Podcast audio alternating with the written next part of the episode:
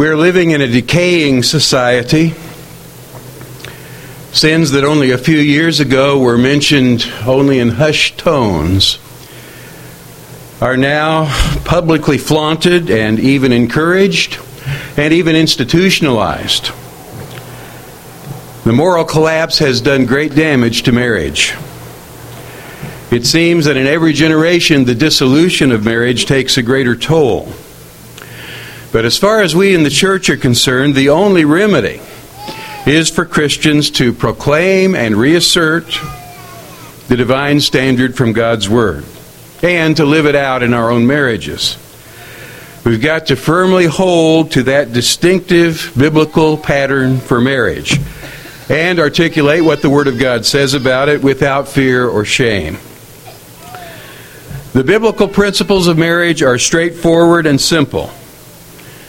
Confusion comes when people try to fit the Bible's teaching into the framework of contemporary wisdom. Marriage was God's first earthly institution before there was government and long before the church. God ordained marriage as the basic building block of society. The destruction of marriage is the harbinger of the ultimate collapse of society. The more marriage is threatened, the more society itself is in danger. Marriage for two Christians is first of all a commitment to Jesus Christ and then to one another. Satan loves to destroy marriages, and the best insulation against his attacks is a deep, mutually shared relationship with the Lord and a commitment to obedience of God's Word. With that kind of commitment, I can hardly see how a marriage can fail. Concentrate on who you should be on the inside. The way you look on the outside deteriorates with age. But the hidden person of the heart matures, develops, and grows more beautiful as we become more and more like Jesus. If that's where the focus of your marriage is, your love for one another will grow and prosper too. Concentrate on learning who your spouse is. I've talked with so many people whose marriages were faltering because they had not really gotten to know each other. No person and no marriage is perfect. If you are clinging in frustration to an ideal of what you want your spouse to be like, you're hurting your marriage. You can try to change each other for 30 or 40 years if you want to, but you're just losing time. The quicker you abandon the idea of a perfect mate and learn to understand and love the one you've got, the better off you'll both be. Live with your spouse with understanding. No matter who you're married to, you can learn to love them. The prevailing wind of contemporary thinking is, of course, that love is just something that happens. It comes and goes, and when it's gone, people divorce. How foreign that is to the idea of Scripture, which does not even recognize the possibility of incompatibility among mates. God just commands us to love each other, period. The feelings of initial attraction will diminish in all marriages. But when commitment is cultivated, the reward of a lifelong loving friendship and fulfillment is far more satisfying. Marriage is so important in the plan of God that He wants us to make our marriages all they can be. And a marriage that works should be a priority for every married Christian. We must not allow this world to press us into its mold of divorce and all that goes with the failure of marriage. I was thinking yesterday while Wade was talking the same thing that Mike Manning said Sunday morning after Jim McClung had talked. How did he get a hold of my notes? But these subjects are close together, and that's fine. Reiteration, I, I'm not as against that as I used to think I was. Because the scriptures today are the same as they were yesterday. When I say things that Wade said, it's not because I think he didn't do it well enough. It's just that to talk about marriage that works, I've got to go back to at least the premier passage on marriage in the New Testament, and that's Ephesians 5. And I'll probably reference some others that are closely connected as well. Ephesians 5 contains a distillation of the biblical pattern for marriage. That's where we have primary instructions for husbands and wives. Virtually every question about marriage must first go back to this scripture and the pattern it sets forth. Ephesians 5:22 through 24. Wives be subject to your own husbands as to the Lord. For the husband is the head of the wife, as Christ also is the head of the church, he himself being the savior of the body. But as the church is subject to Christ, so also the wives ought to be to their husbands in everything. God designed marriage to be the very best that life has to offer. Peter calls it the grace of life. But it's anything but the best for many, many people. Even if it starts in a euphoria, for many it descends at varying rates into discontent or worse. God's design is clear one man, one woman together for life. The curse hit marriage right at the heart. Sin left its mark, Satan made an assault, and before we ever get out of the book of Genesis, marriage has been assaulted formidably.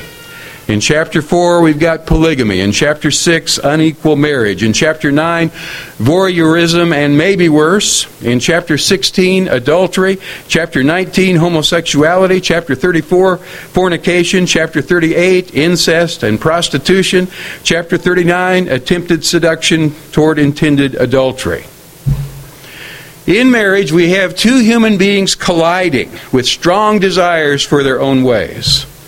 Our only hope is to follow the pattern God has revealed in Scripture with willing obedience to God. That's where the hope is. There are several points made in the verses I just read you. But the overarching point there is about submission. In verse 21, we have that general responsibility of all believers to have a submissive attitude toward one another in whatever roles we find ourselves. Then in verse 22 in particular, wives be subject to your own husbands as to the Lord. A wife is to willingly follow the headship of her own husband. She's not available to all men. She's not told to be submissive to all men, but to her own husband. The man she possesses, her own husband, the one that is hers. He belongs to her, yet she submits to him. This is a magnificent mutuality. The parallel passage in Colossians 3:18 says the same thing. Wives be subject to your husbands as is fitting in the Lord. This is appropriate, this is proper, this is right. It's not a cultural ref- preference, it's a spiritual command. The word translated fitting in the 8th verse of Philemon refers to something that is legally binding. It's also used that way in the Septuagint. This indicates that wifely submission is a command of God. We must submit in our roles, as he said in verse 21. That's the idea there. You know, that statement was made back in the Old Testament This is the day that the Lord hath made. We will rejoice and be glad in it. So, in some sense, every day is the Lord's day.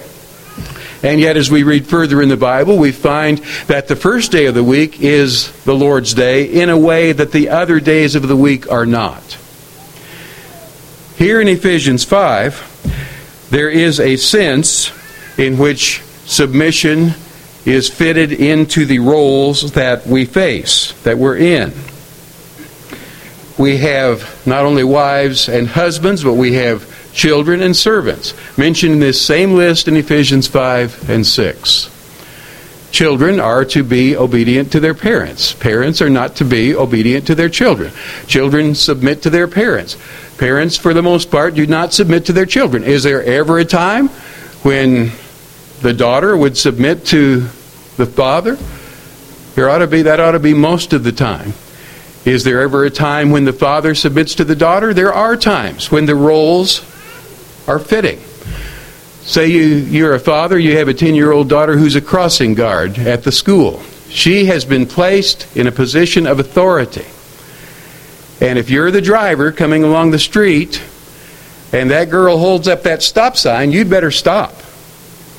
She's your daughter, you're the father, but she is in authority in that situation. She's in that role. The fact that she's your daughter is incidental. Later on, when you're home that night, You tell her to go to bed, she better obey you. So we have different roles at different times. Many of us wear different hats. Maybe your wife is your boss. Maybe you ride to work together. In your role at work, you submit to your boss, who happens to be your wife. In your role as husband and wife in your ordinary relationship, the opposite would be true. So I don't think these things are too difficult for us to understand. We all have differing roles, and there's nothing particularly personal about it. We're just in different roles. Certainly, there is a limit to what is fitting in submission. Submission does not mean that the wife submits to her husband in that which would dishonor God. The apostles made it clear that we ought to obey God rather than man. And if it comes to that, you obviously choose to obey God. Think of Vashti in the book of Esther. Her husband asked her to dance a lewd dance in front of a drunken crowd. She refused, and rightly so. Rightly so. But in the created order and in the design of God, it's a binding commandment of the Almighty that a wife be in submission to her husband. His leadership is given by God, and she is to recognize that, and in a humble spirit of loving submission, live under that leadership. In 1 Peter 3 1, Peter says, In the same way, you wives, be submissive to your own husband. What does he mean in the same way? Well, back in chapter 2, 13 of 1 Peter, he said, Submit yourselves for the Lord's sake to every human institution, whether to the king as to one in authority, or to governors as sent by him for the punishment of evildoers and the praise of those who do right. All of us submit to the authority of government, or we ought to.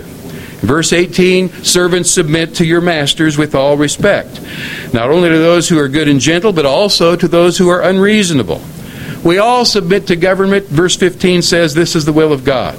We fear God and honor the king. Verse 17. The same kind of submission to your employer finds favor with God. When you suffer unjustly, you are increasing your eternal reward. And the greatest illustration that he uses is the Lord Jesus himself. Verse 21 Christ also suffered for us, leaving us an example that we might follow in his steps. Jesus shows us how to suffer unjustly. He shows us how to bear the burdening yoke of unfair leadership. He suffered and committed no sin. Verse 22 Nor was deceit found in his mouth. While being reviled, he did not revile in return. While suffering, he uttered no threats, but he kept entrusting himself to the one who judges righteously. He bore our sins in his body on the cross that we might die to sin and live in righteousness, for by his wounds you are healed. He just turned himself over to God, and in the end, it had a profoundly significant result. It redeemed our souls out of the human race. And in chapter 3, verse 1, with no chapter break in the original text, Peter says, In the same way, you wives. What does he mean in the same way? In the same way as someone under the authority of government, in the same way as an employee under the authority of an employer, whether the government is good, bad, or indifferent, whether the employer is good, gentle, or unreasonable. In the same way that Jesus suffered unjustly and committed himself to God to bring good out of it, so you wives be submissive to your own husbands. You may say, Well, I have a husband who's disobedient to God. And Peter says that's all the more reason to submit to him so that the ones who are disobedient to the word may be won by your behavior. It's not a guarantee that he will obey God, but that's the best shot you've got. Line up under them in subjection.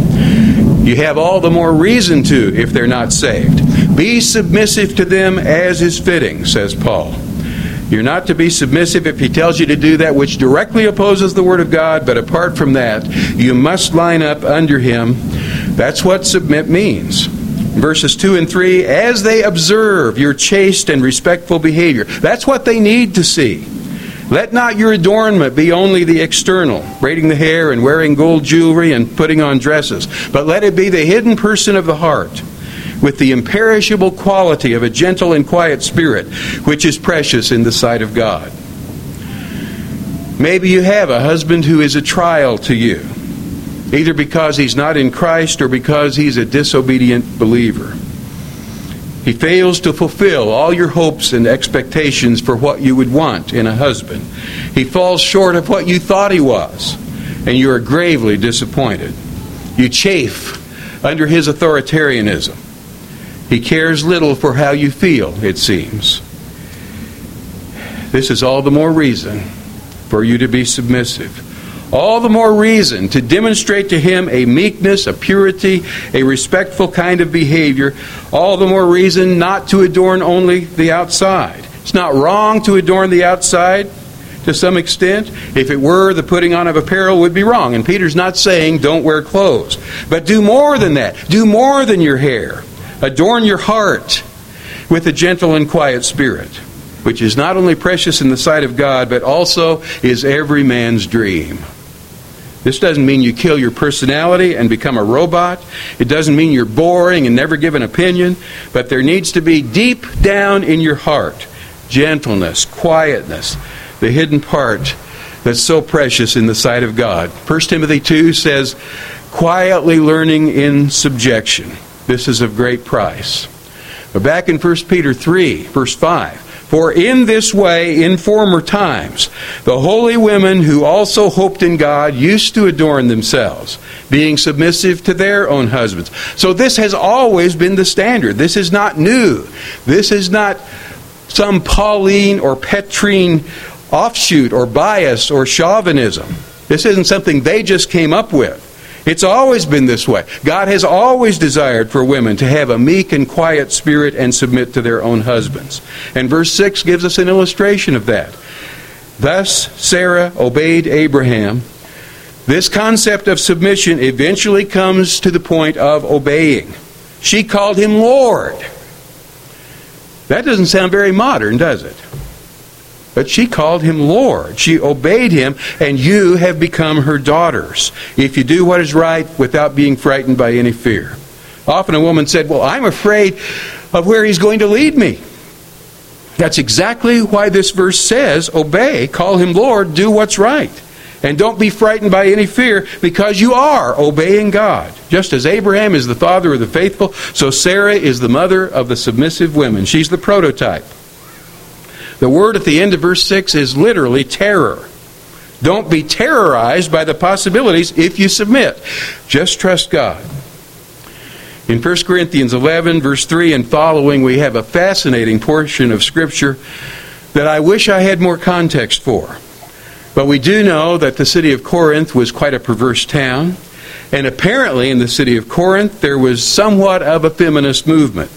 It may be that in the church there were Christian women who were enjoying their new liberty in Christ so much that it was to the extent that they thought they no longer had to be under the authority of their husbands, so that they were overstepping their limits. And as a result, they were bringing reproach on the Lord and the church.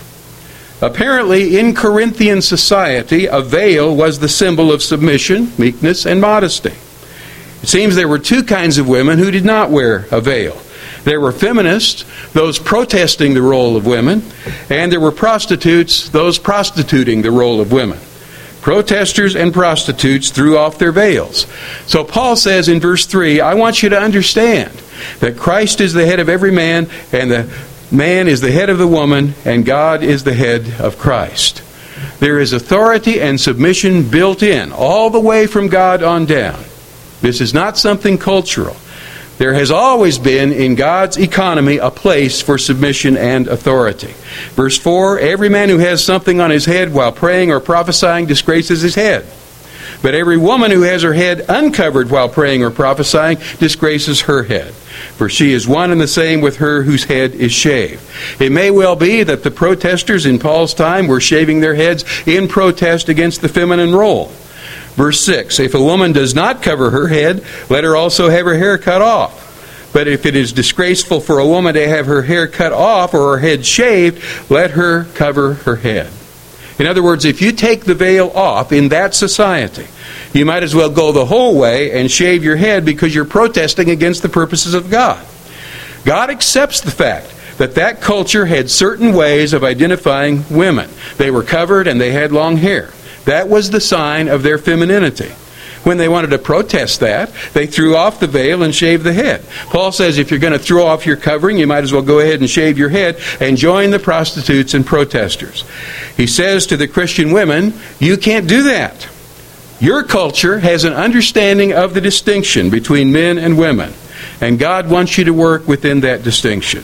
To do otherwise is confusing, it's misleading, and it's distracting, and unnecessarily complicates what we're trying to accomplish in the world as the church. Though this particular custom in Corinth is not ordained by God, the distinction between men and women is. And whatever way your society has of maintaining that distinction, be sure to hold to that, is the principal point of the Apostle Paul, lest they conclude that you're fighting against that distinction between men and women. In Corinth, if you take off your covering, they'll conclude that you might as well shave your head and join the march. So, verse 7 says, A man ought not to have his head covered, since he is the image and glory of God, but the woman is the glory of the man. Man is not to wear anything that marks submission. He's not to wear that which identifies a woman. Woman has a reflected glory. It's as if Paul is saying that man is the sun and woman is the moon who shines because of the man shining on her. Created order supports this in verses 8 and 9. Man is not from woman, but woman from man. For indeed, man was not created for the woman's sake, but woman for the man's sake.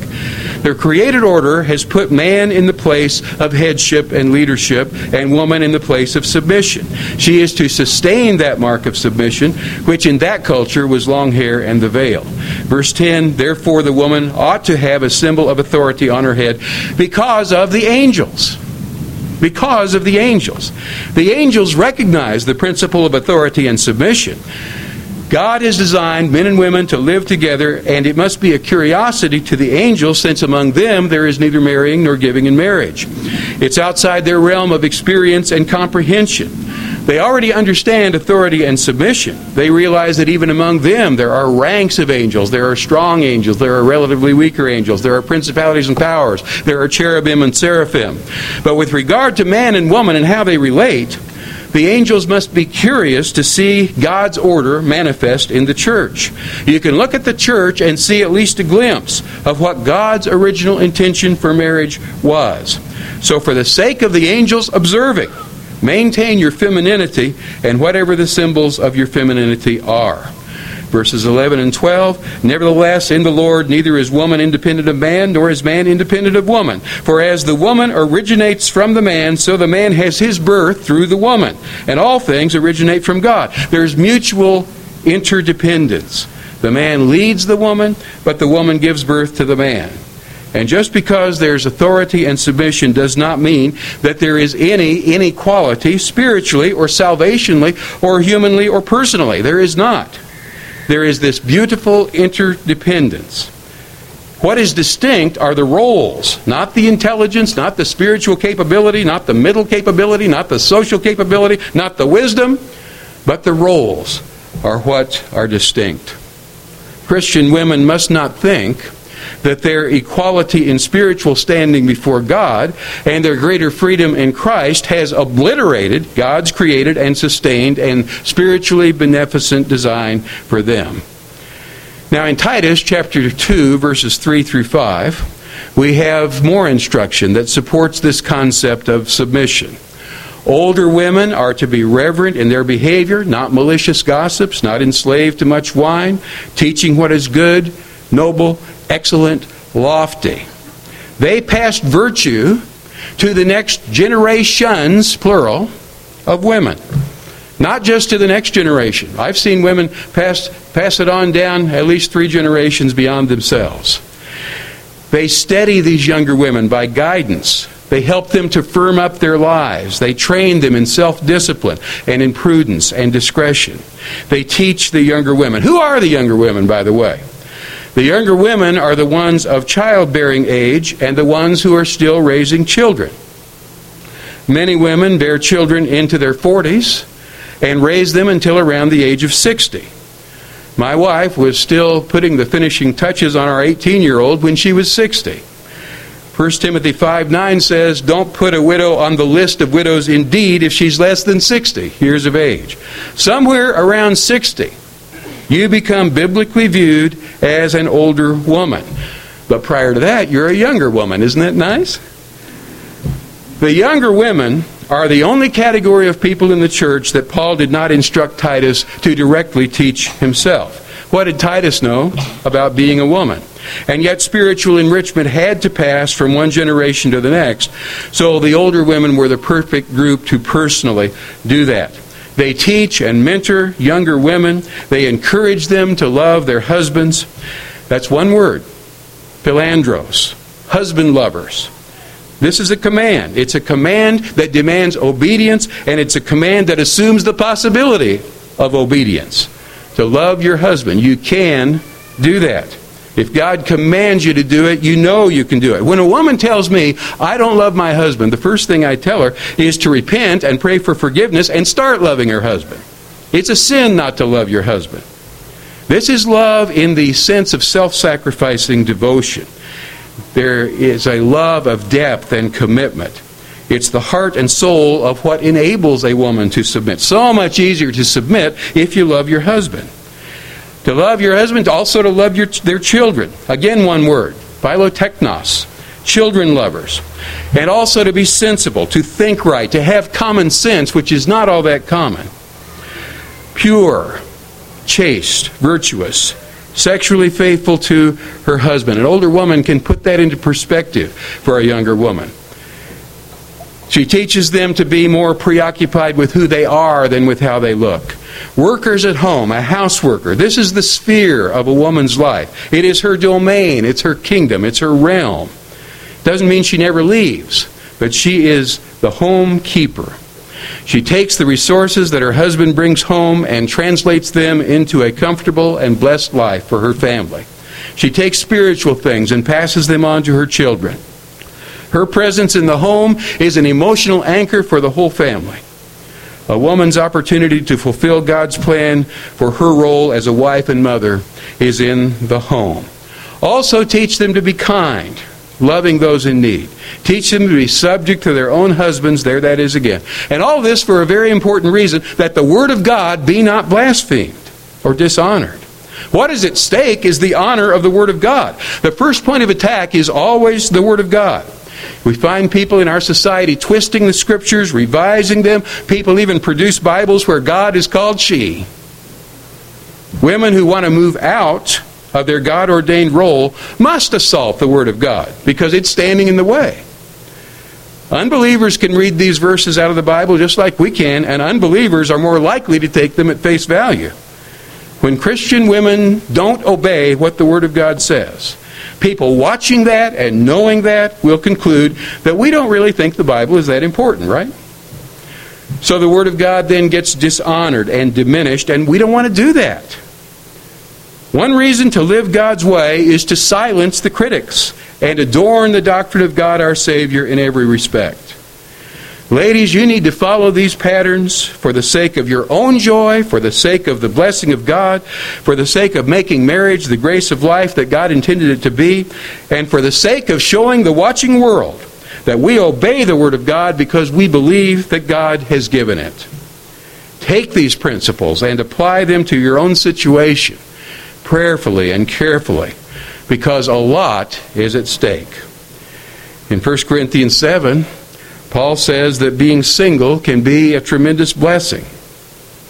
Somebody said the only thing worse than wishing you were married is wishing you weren't. Paul says that if you can stay single and be pure, life is a lot simpler. And this is the solution to life for a great number of people. The woman who is married is concerned with the things of the world, how she may please her husband. That's what she lives for. She falls submissively under the leadership of her husband and seeks how she may please him. I can tell that some of you women are listening to this and thinking, what about equal time? But that will come. Just wait till we get to those guys. You think you're squirming, you ain't seen nothing yet. But first though, 1 Corinthians 2:15. Woman shall be preserved, that is saved or delivered through the bearing of children if they continue in faith and love and sanctity with self restraint. The context here is that of order in the church. Women, listen and learn. That's because Adam was first formed, then Eve. It was not Adam who was deceived, but the woman, being quite deceived, fell into transgression. So, because of both created order and because of vulner- vulnerability, Woman is not in the place of authority. She needs to be under the protection of her husband, lest she be deceived.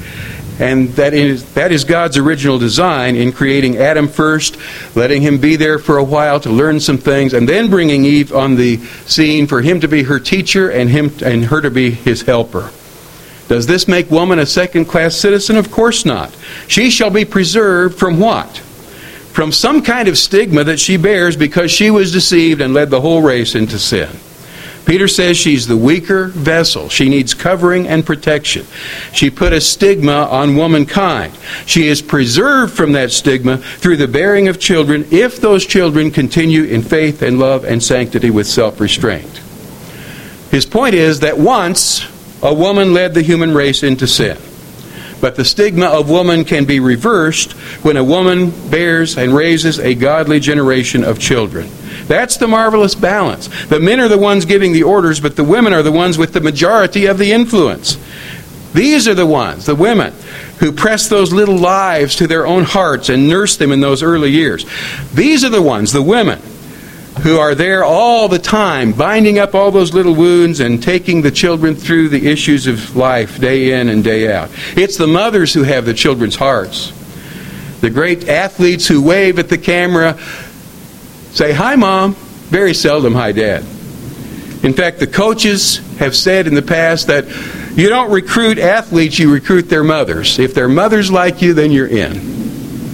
A woman's virtue has the most profound impact on the life of her children.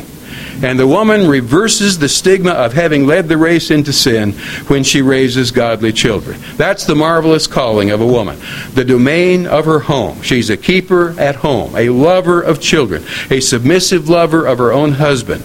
Now, obviously, God doesn't want all women to bear children, but those who do find their fulfillment there. In Proverbs 31, we have a powerful picture of what every wife should desire to be. An excellent wife who can find. Her worth is far above jewels. The heart of her husband doth safely trust in her, so that he shall have no need of spoil. Find a woman you can trust, and trust her with everything. Trust her with relationships. Trust her with your children. Trust her with your money. Trust her with your possessions. She won't go around undermining those things if she's trustworthy. Her husband will have no lack of gain. She will do him good and not evil all the days of her life. That's an amazing woman. She works with her hands. She ariseth also while it is yet night and gives food to her household. I have so many memories of that in my life, in various homes around the country, awakening not by an alarm, but by what was coming out of the kitchen. This is a very enterprising woman. She considers a field and buys it. She plants a vineyard. She's able to earn money to help. She girds herself with strength. She makes her arms strong. She senses that her gain is good. Her lamp goeth not out by night. She stays up late. She gets up early. In those days, if you wanted clothes, you made them. In those days, if you wanted food, you grew it. Her hands grasp the spindle. She's weaving. She extends her hand to the poor. She's not afraid of the snow for her household because she's already made beautiful warm garments for them. Her husband is known in the gates when he sits among the elders of the land.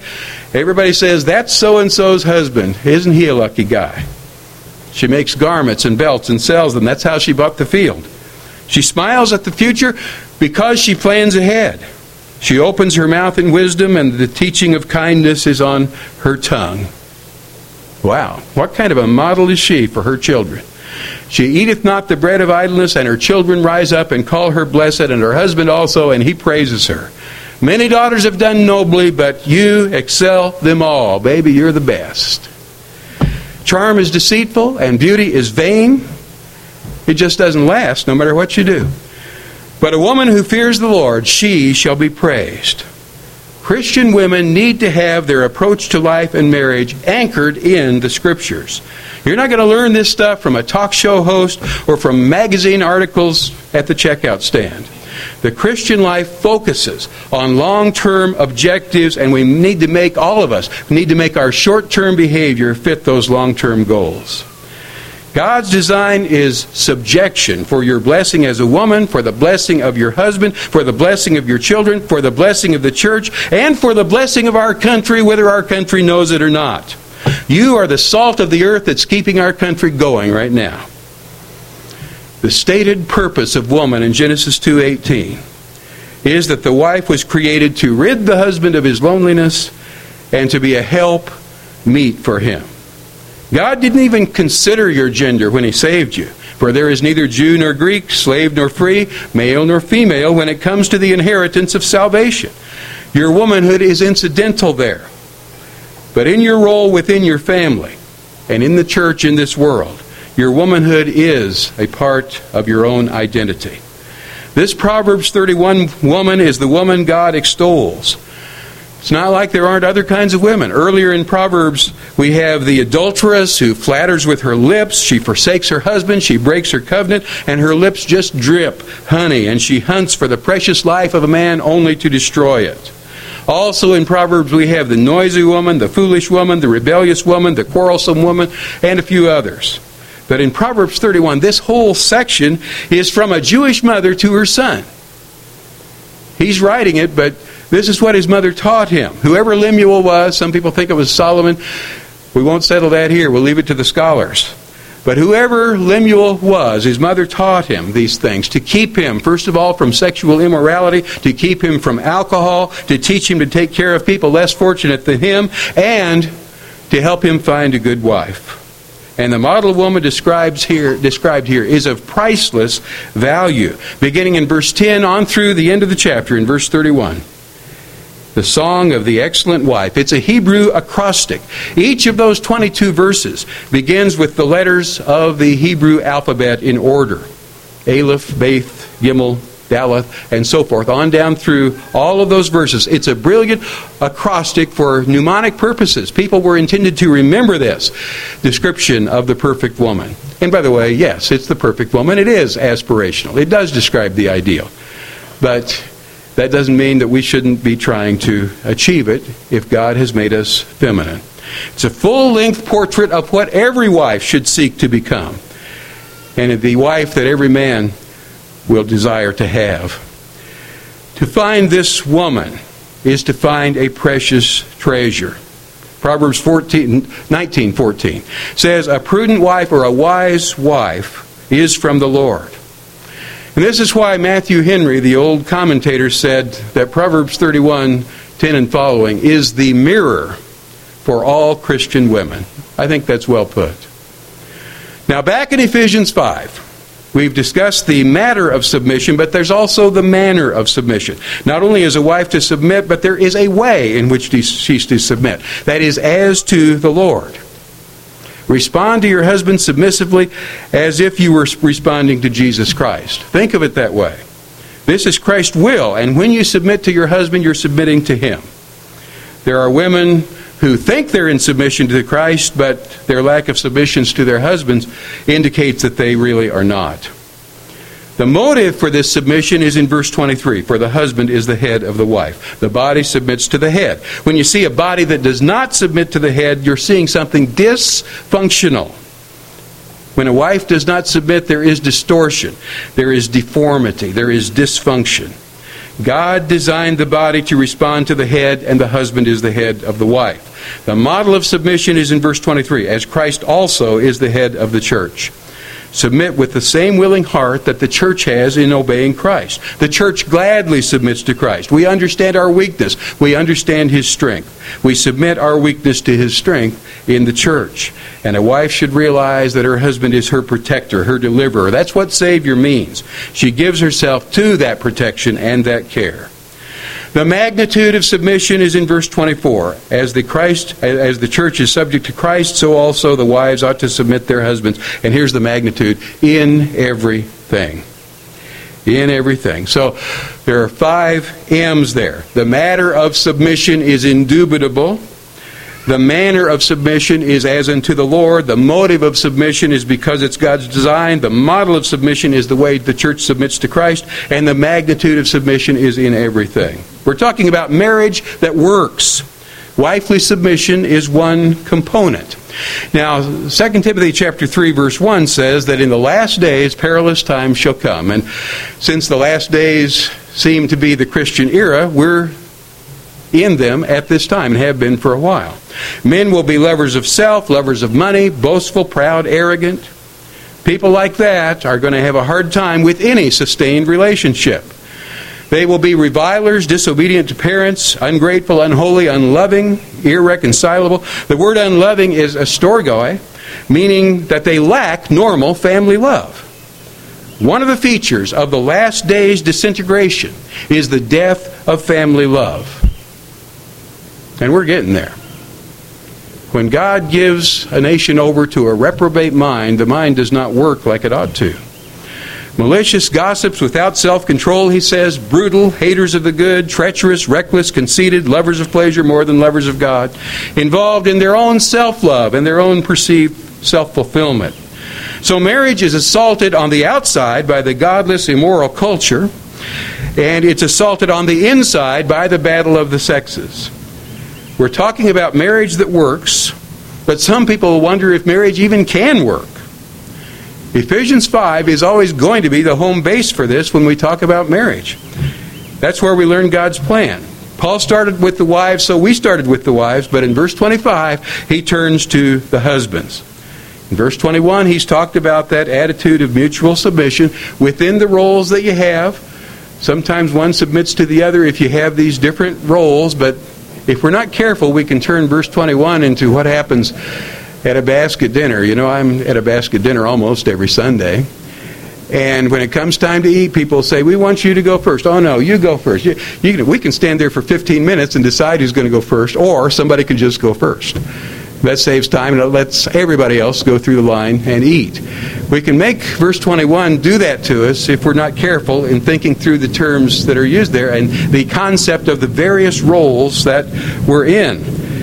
Yes, there he talks about mutual submission, where you consider yourself better than others. But after the general spiritual realities that are back in verses 18 through 21, he says in verse 25, Husbands, love your wives, just as Christ also loved the church and gave himself up for her that he might sanctify her, having cleansed her by the washing of water with the word, that he might present to himself the church in all her glory, having no spot or wrinkle or any such thing, but that should, should be holy and blameless. So husbands ought to love their wives as their own bodies. He who loves his wife loves himself. The husband's responsibility is to love his wife. She's submitting to him, he's to express love to her. It's the leadership of care. Yes, he's the head of the woman as God is the head of Christ and Christ is the head of the church, as we saw in 1 Corinthians 11. Yes, he is over her. She's to call him Lord, as we learned in 1 Peter 3. But he's the stronger vessel.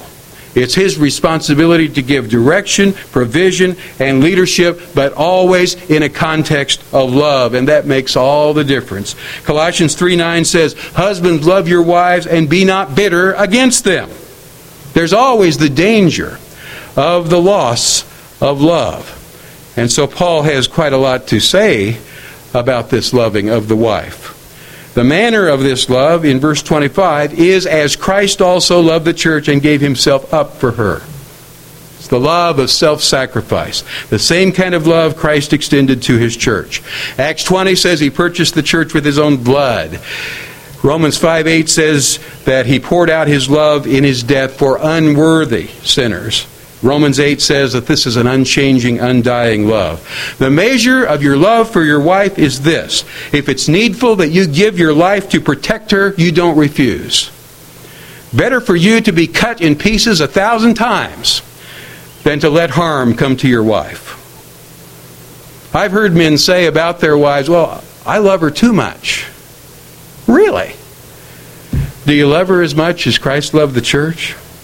If you don't, then you don't love her enough, because that's the standard. And this elevation of commitment to a wife was revolutionary in the Roman world when Paul wrote this. Cato the Roman said, If you catch your wife in an act of infidelity, kill her without a trial. And they, they could legally do that. A man could take the life of his wife or child for any reason, and there was no legal recourse. Women had no rights at all. When Paul says, love your wife and sacrifice your life for her, this was revolutionary then, and to a large extent, it's revolutionary today. Peter further defines this love without even using the word in 1 Peter 3 7. You husbands likewise live with your wives in an understanding way, as with a weaker vessel, since she is a woman, and grant her honor as a fellow heir of the grace of life, so that your prayers be not hindered. This is consideration. Live with your wife in an understanding way. Dwell with her according to your knowledge of her. Study her in an intense manner. One time I was at a musical show, standing right in front of the stage and watching the singer. And one of the men whose job it was to protect the singer took me aside and said to me, You seem to be studying him. And he seemed a bit unnerved by that.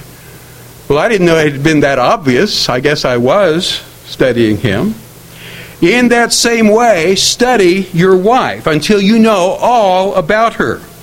And then you can live with her in an understanding way, according to your knowledge of her, her sensitivities.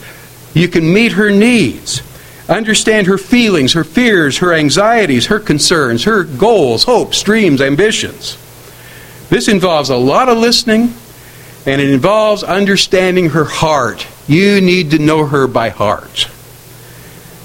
Not long ago at a university campus, I was heading into a building, and I got to the door just ahead of a woman who was also going into the same building. I think she worked there. Anyway, I opened the door for her to pass through, and as she did, she said, Huh, chivalry is not dead. I couldn't tell if she was being snide or mocking or what, but I liked her comment because I do believe in chivalry. Dwell with her as the weaker vessel because she is a woman. You are unequal physically. She is weaker. God designed her to be under the strength and protection of a man. She needs your strength. In addition to consideration and chivalry, there is communion. Treat her with honor as a fellow heir of the grace of life. Men and women are unequal physically, they are equal spiritually. So in the Song of Solomon, the man says, This is my beloved, and the woman says, This is my beloved, my friend. Have a deep, equal sharing of spiritual things. There's nothing in the world more satisfying to me than a great conversation with my wife. Hours can pass, and I don't even realize it because we're in a communion zone. Sometimes we have literally looked at the clock and said, What happened? Where did those hours go? That's quality time, which I guess may be my main love language. But more than once, we've been having an amazing conversation that's interrupted only when I see the red lights in my rearview mirror. That's always a rude awakening. Love your wife with consideration, with chivalry, and with communion. You cannot say, Well, I just don't love her anymore, without confessing that you have sinned. You may say, Well, you don't know how she's treated me. That isn't the issue.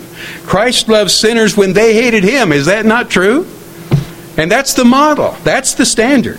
The biblical definition of love plunges to some immeasurable depths. Loving her means wanting the best for her and that means serving her.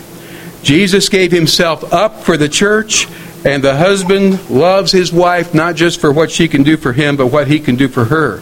He lays down his life for her. That's how Christ's love worked and works. It's not a question of deserving. We didn't do anything to deserve Christ's love, and we don't deserve his love. It's like Hosea and Gomer. It's a love that never dies, it's a love that can't be killed. It's a love that is utterly and completely self sacrificing. We're talking about death to self. Husband, you need to get rid of any pride, it's hampering you. Sublimate your personal desires. Swallow your fantasies about how life might have been with somebody else or under some other circumstances. Put all of that aside because it's not only meaningless, it's worse than meaningless because it boils down to temptation. Love your wife with a love that knows nothing of itself, only of her and her needs and her concerns and her heart, and sacrifice your life on her behalf. This is the kind of love that the Spirit of God gives us the capacity to carry and to share because Romans 5 5, the love of God is shed abroad in our hearts by the Holy Spirit which is given unto us we partake in the very love which Christ Himself demonstrated toward us. The fruit of the Spirit is love. This capacity belongs to people who have been born again. Now, the world tries to hang on to the romantic feeling as long as it can, and they have a hard time sustaining it. Look at the divorce rates. But we who have been born again have a sincere love, 1 Peter 1.22. We've got a fervent love because of the imperishable seed of the living and abiding Word of God, which has granted us new life. God so loved that He gave His Son. Christ so loved that He gave His life. We love our wives to the point of self sacrifice. How can you die better than protecting your wife? How can you live better than serving her best interests? In 1 Corinthians 13, every characteristic of love is listed there in verb form. Love acts, love does something.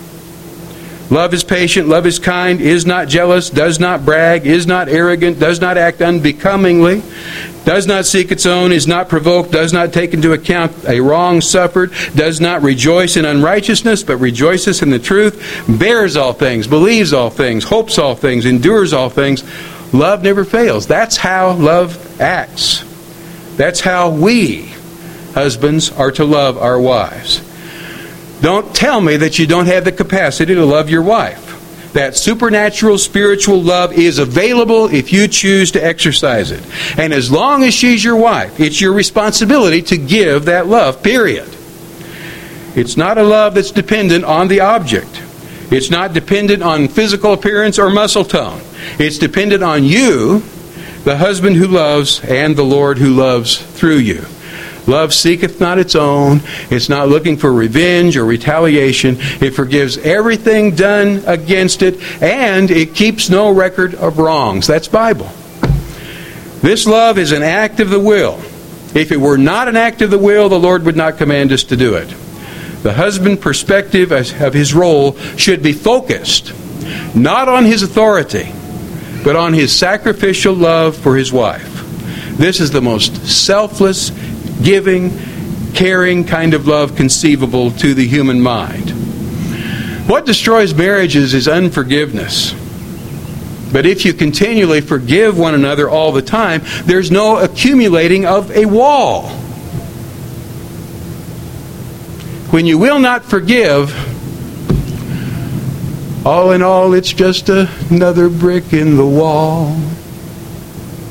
And that wall grows and builds and becomes, well, there used to be an old country song about there's a window that I can't see through somewhere between me and you. There's a wall so high it reaches the sky somewhere between me and you. That's what happens when we don't forgive. Nothing is more important in your marriage than forgiveness. That is instant, spontaneous, and complete. You must not accumulate the devastating attitudes of bitterness and retaliation and revenge that destroy a relationship. You're the leader, husband. You set the standard for forgiveness. You show your wife how to do it. When was the last time you made a significant sacrifice for your wife? Death to self is the real issue, and we'll talk about that a little bit when we come back at 10:30. Thank you for your splendid attention.